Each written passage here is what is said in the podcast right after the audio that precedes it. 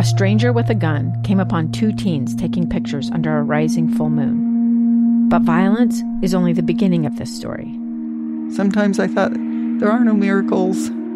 Yeah, there are, and this is a big one. I'm Amy Donaldson, and I've spent my career talking about how lives are undone by violence. The Letter is a podcast about how lives are remade.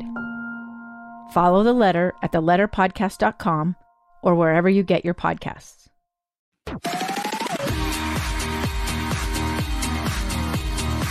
Okay, Alex Cabrero. On with us right now. Uh, I'm curious, Alex, what time is it over there?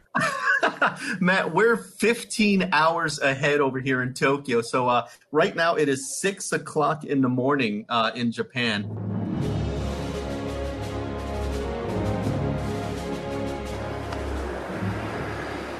In a metropolitan area of roughly 37 million people, there are some parts of Tokyo that feel eerily empty. Today on KSL Plus, I'm on the Olympic team. Like, what? the best athletes What? from around the world I feel like this is this is my time to shine. I, I am I'm really ready. are competing on the world's biggest stage Oh my gosh. in the world's most populated city I cannot believe the size of this city.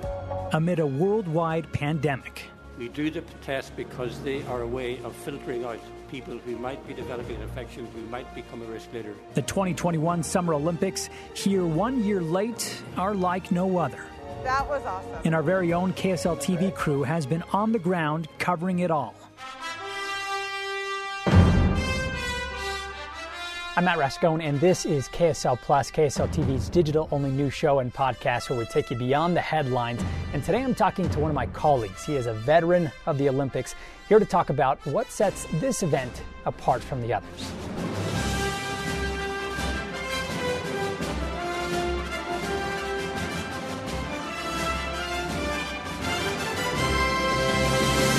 Right, right. With KSL, uh, we have our newscast because of the Olympics. Normally, our newscasts are, are 5 and 6 p.m., but because of the Olympics, our newscasts are at 4 p.m.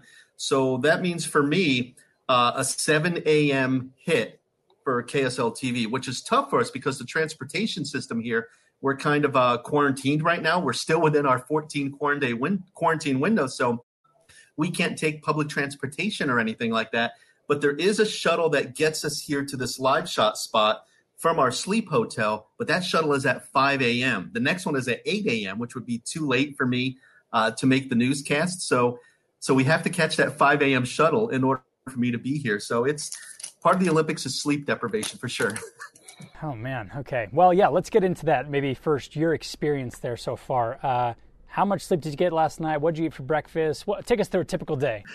Yeah, a typical day is I get up at 4 a.m. because uh, to catch that 5 a.m. shuttle. Then I'm catching up on all my emails because we all know how much our managers at KSL love sending emails. So it takes a, a little bit of time to uh, to go through all that stuff, figure out the day.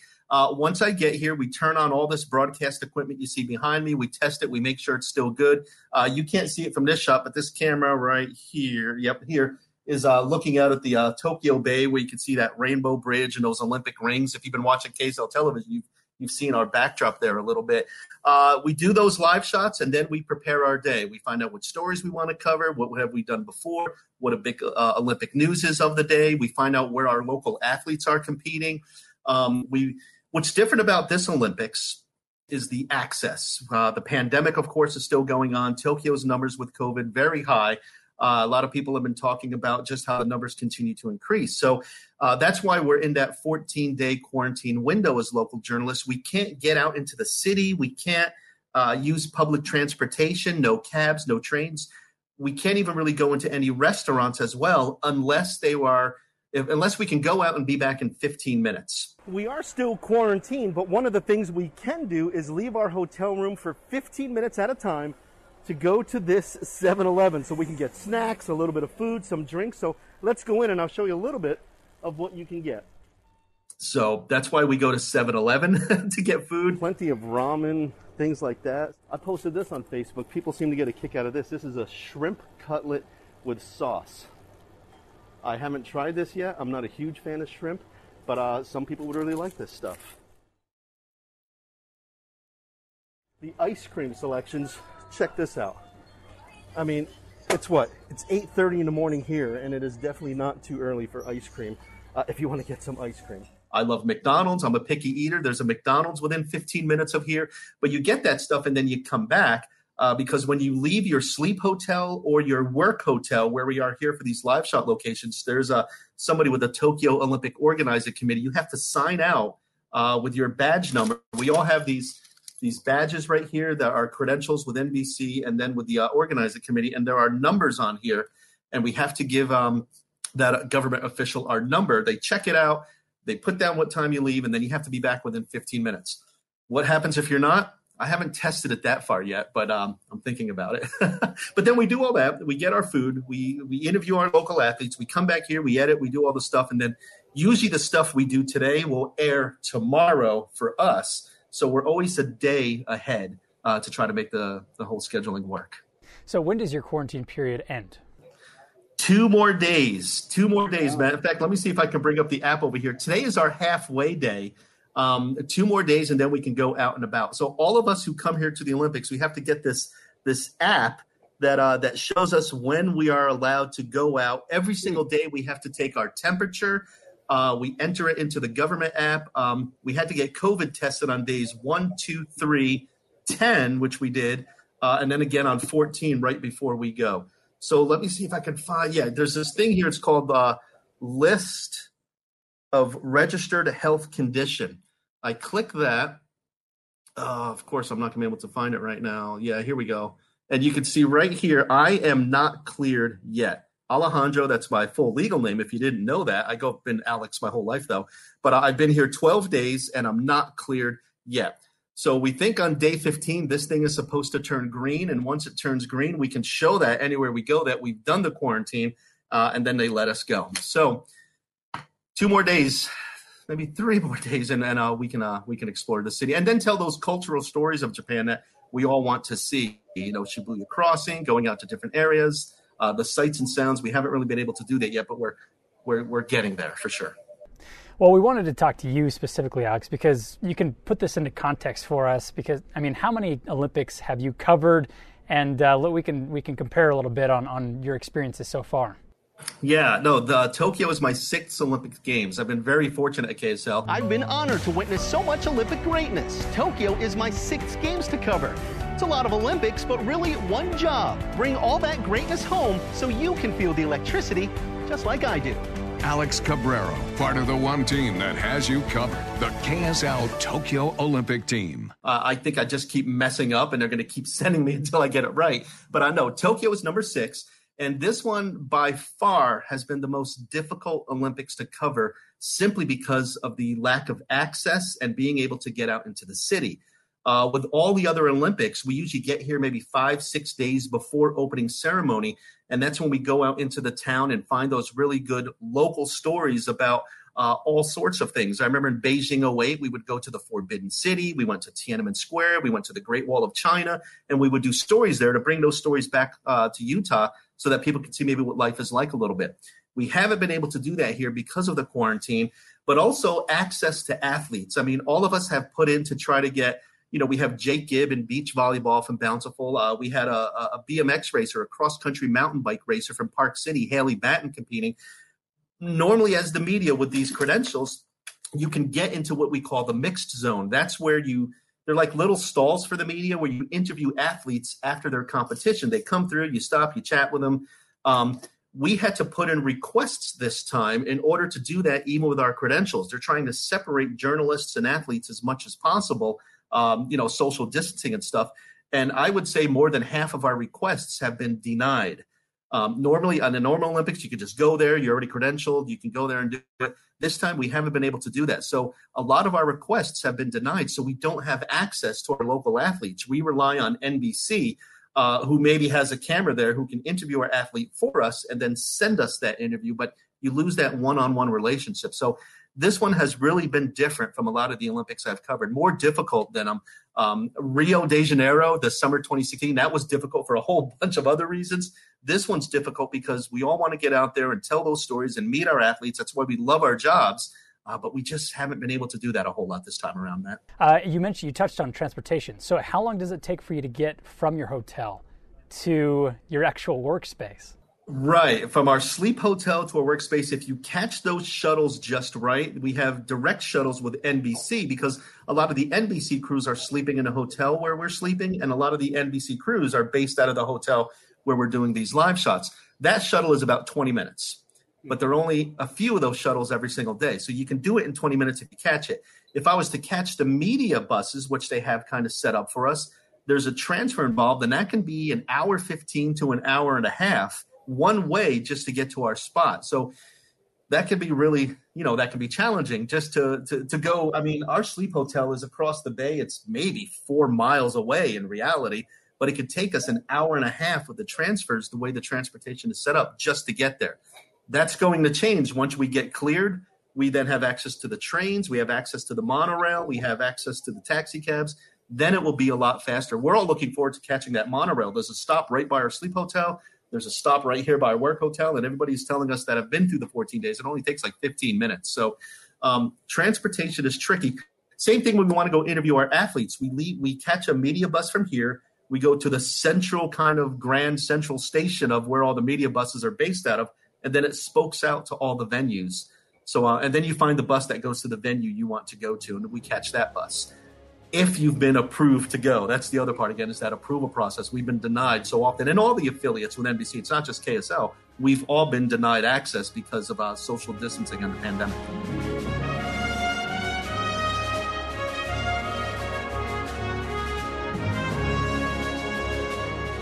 So you mentioned some of the, uh, the, the challenges from a media perspective. What Talk about some of these athletes. I mean, this has to be just such a unique experience for each of them, even those who have been to several of these before.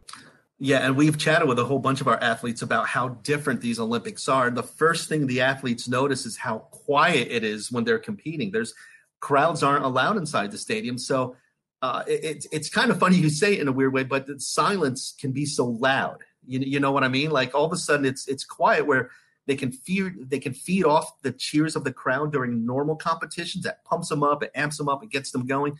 But this time there's nobody there. It almost feels like are we really doing this for these athletes? And um, a lot of the athletes we spoke with, especially uh, I chatted with um, there, there's a shooter from the University of Utah, Alexis Lagan. Uh, she's a pistol shooter here at the Olympics. I never thought about going to the Olympics in any discipline, let alone in shooting. And the University of Utah was kind of my gateway to that. And she says normally she would have her family with her going to these competitions around the world. This is her first Olympics. She was really looking forward to having her husband with her. It was something that they were really looking forward to, something that I was really hoping to have is that family connection. Salt Lake City climber Kyra Condie. Normally, her family goes with her everywhere to these Olympics, um, to the competitions. This is her first Olympics, but this time they can't have their family members with them. Mom and dad can't come, husband, wife can't come, uh, spouse can't come, kids can't come, friends can't come. So for the athletes, it is very different because they they feel like they they know their family supports them, no doubt about it, but they're not here with them. So it's very different for these athletes. And then you mix that in with the uh, empty stadiums uh, that can be tough for them. The challenges that athletes face was really brought to light just in the last 24, 48 hours with Simone Biles, you know, dropping out of the finals. Right. And, uh, you know, Simone Biles is definitely the big story here, not only for us journalists from the United States, but also international journalists. Everybody's talking about Simone Biles. She is the face of the United States team in probably our biggest uh, summer Olympic sport, the gymnastics. Uh, Americans, we love our gymnastics team. And for her to take a step back because of the mental challenges, yeah, that is a big deal. And mental health is uh, it's definitely a huge issue. A lot more people are paying attention to it. It's being spoken about. But uh, but to have uh, our top athlete, the face of the Olympics, take a step back for mental health challenges, I yeah, yeah, that's something a lot of people are talking about for sure. And and is it because things are different? We don't know. Is it is it harder to focus because there is no crowd? It, it just feels so different. Uh, it's it's hard to say, but um, and none of us will know what that feels like. None of us are ever going to be the face of an Olympic Games. But uh, I, was able to chat with somebody who was, if you know Nathan Chen, he's a figure skater who was uh, from Salt Lake City, was raised in Salt Lake City. Uh, he was the face of the 2018 United States Olympic team going into the uh, the Pyeongchang Games in South Korea. And if you remember his skate, I mean, he was expected to win gold. He won everything beforehand and he's won everything since. But there was this one skate, his short program in the 2018 Olympics, where he fell and he stumbled several times. And it was a shock to everybody because that wasn't Nathan Chen. That doesn't happen. And you could see in his face, he's like, what happened? It really turned things. And, uh, he didn't medal. What's interesting with his case is that short program he fell. I think he ended up in 16th or 17th place, but then he had his free skate program and, he, and it was flawless. He ended up coming in fourth place, just missing a bronze medal, even though that, that short program, uh, he fell and stumbled several times and he, he's won every competition afterwards. But I, I, had a chance to do a Zoom interview with him. He was very gracious to give us a few minutes uh, after one of his trainings. He trains in California now. And he said to me that 2018 was very difficult. He didn't enjoy the Olympic experience. Last Olympics, I was there. I was just stressed out the entire time. Like, did not enjoy that experience. Of course, it's Olympics, so I like try to remind myself, oh, you know, like this is such a cool time. But I really just couldn't get over the fact that it was, you know, such a stressful moment. He was going in there very robotic that he had to win. All the marketing, all the branding, all the commercialization, every single NBC poster, you see all the athletes, and then the big one was of Nathan Chen. That's what you see with Simone Biles for these Olympics and he remembers the the the anxiety he felt and the stress he felt, and it got to him. He said it it, it really got to him, and he didn't enjoy it. Going through that experience after competing and and failing per se, um, he said he learned a lot about himself, about how to how to maybe go into the 2022 uh, Winter Olympics in Beijing, which is only like six months away. He says this time he realizes he can be human. You know, I'm really excited for it, and I think going into 2018, I had the the perspective of being like, you know, I'm there to win. I have this opportunity to win. That's it. And it didn't really turn out that way, you know. And I've I found as I've uh, grown as a skater, you know, the less I focus on just being there to win, the better I skate, and the more I can go to the competition and recognize like you know the how cool it is, how you know these these opportunities are so limited, right? Like I'm not going to have my whole life to be able to do this. So within this window of time that I'm competing, it's just like such a cool cool time for me to be here. And, and you know, as, as, long as I can res- recognize that, respect my fellow competitors, and respect the opportunity that I get, you know, I generally find myself skating quite well. So you know that's the attitude that I'm taking into this games, and hopefully that'll that'll help me out. It's the Olympics. Yes, there's pressure, but it's supposed to be fun. So he has a really interesting perspective on on exactly how to handle these uh, the Olympics, the pressure of the Olympics, the mental pressure of the Olympics, and uh, look, the physical pressure. I mean, none of us are ever going to be as in shape in those guys. I could take off my shirt and show you how in shape I am, but but it's the mental challenge that's that's probably even more important uh, than the physical aspects of the Olympics. That's really tough and something most of us will never understand that. Right. Yeah. So much pressure on these athletes. Uh, I'm curious, though, if there are any other stories or, or athletes that you've met just in the last few weeks or even the weeks before, because I know you guys did a lot of work before you actually went out there uh, that, that stand out that you want to talk about. Uh, yeah, uh, we're really looking forward to the U.S. climbing team. They they get playing in competition here next week in Tokyo. Uh, U.S. climbing moved from Boulder, Colorado, to set up a base in Salt Lake City. USA Climbing is now based in Salt Lake City uh, for the past couple of years, which for us, which it was our first summer sport to be based there. Um, we have U.S. ski and snowboard that's based in in Park City. We have uh, U.S. speed skating out there in Kearns at the Utah Olympic Oval. Uh, we've always been a winter Olympic place, but the transition of Utah really coming into summer sports as well has been really interesting. We have more athletes competing in these Summer Olympics with Utah ties than ever before, and uh, and seeing uh, uh a big sport like climbing, which is making its Olympic debut now being based in Salt Lake City. Uh, that's pretty cool and something we're interested in looking at. And one of the four U.S. climbers, Nathaniel Coleman, was born and raised in Salt Lake City. He's one of our own. He didn't like move here just for training. He's actually one of our own and is on the Olympic team. So we're really looking forward to seeing how he does. And then one of the big climbers, Kyra Condie, as I mentioned before, she's from Minnesota, but moved to Salt Lake City last year to be part of that training program. So uh, we're really looking forward to our climbers getting going, and uh, I think that's going to be a fun competition. And uh, kind of how snowboarding was the rock star sport when that came out more than 10 years ago, 15 years ago. I'm dating myself. I think when people see speed climbing and going up that wall that fast, I think that's really going to be interesting for a lot of people to see. Yeah, I'm looking forward to that one. And I know surfing, skating. I mean, there are several that were uh, sort of uh, new this uh, this Olympics. That's right. Right. Well, climbing is new uh, skateboarding, surfing, uh, karate, and uh, baseball and softball. And that's back baseball and softball. That was last at the 20, uh, the 2008 Beijing Games. Uh, it went away, but Japan was able to bring them back because they love baseball and softball out here. So, um, in fact, softball just the Japanese team just won the gold medal in softball. They they were better than the American team Um, and now baseball is getting going. So yes, we have some new sports to have to see and have fun with here. I've never seen a city like this.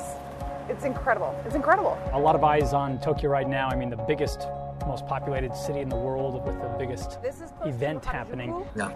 Oh, look, more vending machines. They're everywhere. Uh, you're going to come home in a few weeks. What are you going to say when people say, uh, How was it? How'd it go? I'm still trying to figure out what I'm going to tell my friends because all they think is that we just go here, we sit and we watch all the events and we don't do any work and then we just talk about it. But no, it's certainly a lot of work. We do a lot of, uh, I mean, we do Okay, routinely 16, 17 hour days. is like a really popular area that tourists will come. But what am I going to say? I don't know yet. Uh, I'm known as a pretty picky eater. Um, I'm going to say it's been interesting only eating 7 Eleven food and McDonald's so far. There was even a Wendy's I had the other night, which that chicken sandwich was amazing. But some of the things, I mean, like check out this is a snack here. Uh, that's shrimp. I don't I don't like seafood, but uh, our crew says this is pretty tasty.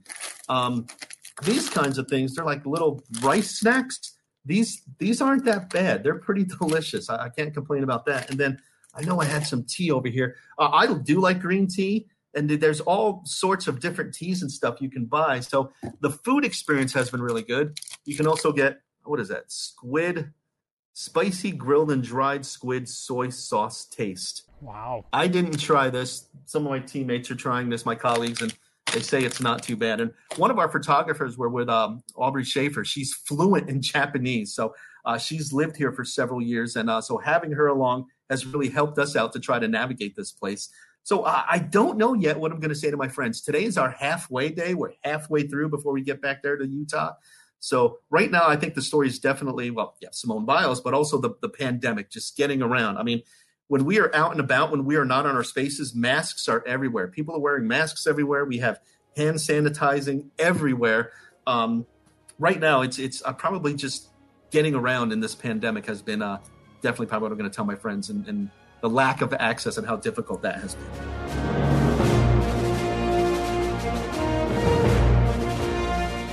Talk about who, who else is there with you? Yeah, we're very fortunate. KSL, we sent five people this time. Um, Shara Park, our morning anchor, is here. Uh, Jeremiah Jensen, our, our main sports guy, is here. He's back there right now getting ready for a newscast. Uh, then photographers Aubrey Schaefer, who is fluent in Japanese, has lived here in Tokyo. Uh, we're very fortunate to have her. And Tanner Sigworth is also here. Uh, and Tanner was with me in the 2018 Olympics in Pyeongchang. So, uh, so he knows kind of what this experience, what to uh, what to expect if things were normal, of course. And then myself. So we have five members, and uh, we represent uh, KSL in Salt Lake City very well because we sit in a newsroom down. This is our live shot room here, but there is a room downstairs that's kind of the newsroom for all the NBC affiliates who send crews from all across the country. And uh, typically, stations will send one or two people. But since Salt Lake City loves its Olympics so much, and uh, we do very well with Olympics programming, uh, KSL we send five of our crew, uh, five people to be a part of our crew, just because of the number of the athletes uh, that we do. And we like to have somebody in every single newscast. Shara does the morning, I then do the mid afternoon, and uh, JJ takes care of the evening newscast. So we have it staffed around the clock for the Olympics. Very nice. Yeah. And Utah, we love our Olympics. So yes, we do. yes, we do. Um, Okay, Alex, you kind of hinted at it before, but you're halfway through your experience now, but six months out to the next Olympics. Are you going to be back uh, in Beijing? Yes, yes. Six months from now will be the Beijing Olympics. Uh, I, they've again, I'm not getting this one right, so my boss has decided let's give him another shot to get it right. So yes, I'll be on our Beijing team for uh, team for 2022. Uh, and I was at the 2008 Summer Olympics Beijing's game, so I do have a little sense of uh, of the area, I guess you could say, uh, a little sense as to how the media buses should work and where we will be based and such. I hear a lot of that is going to be the same as far as where we will be based for 2022. The tricky part is the mountains in Beijing are way away uh, from downtown Beijing, so we're going to be relying a lot on bullet trains uh, to get out to those venues. I think Matt, you have experience in China, right? You know, yeah, Yeah. you know this, yeah. So it's It's going to be a very interesting Olympics. Yeah, right, right. So yeah, we'll we'll be back doing this again in six months. Usually we have about a two year break between Olympics, but since this one, Tokyo was pushed back a year because of the of the pandemic. I mean, nobody's really talking about Beijing because we're still talking about Tokyo. But as soon as this one's done, it's like, wait, we got to do this again in five and a half months. Right. So, yeah, we'll be ready to crank it up one more time for sure. All right. Okay. Alex, anything I didn't ask you you want to mention to uh, our Utah viewers and listeners here? I just, you know, thank you for all the support. One of the cool things about bragging rights with these Olympics, we all get our ratings as to how well each of our affiliates has done with um with the broadcasting of the Olympics, and Salt Lake City is always at the top of the list. So when we go into that newsroom and we see the Los Angeles crew, the Denver crew, Houston, you name the cities, we kind of walk in a little high, like, yeah, Salt Lake City, we're, we're number one. We get the gold medal, and uh, that's something we're certainly proud of. Awesome. Okay. Thanks a lot, Alex. Appreciate it. See you later, Matt.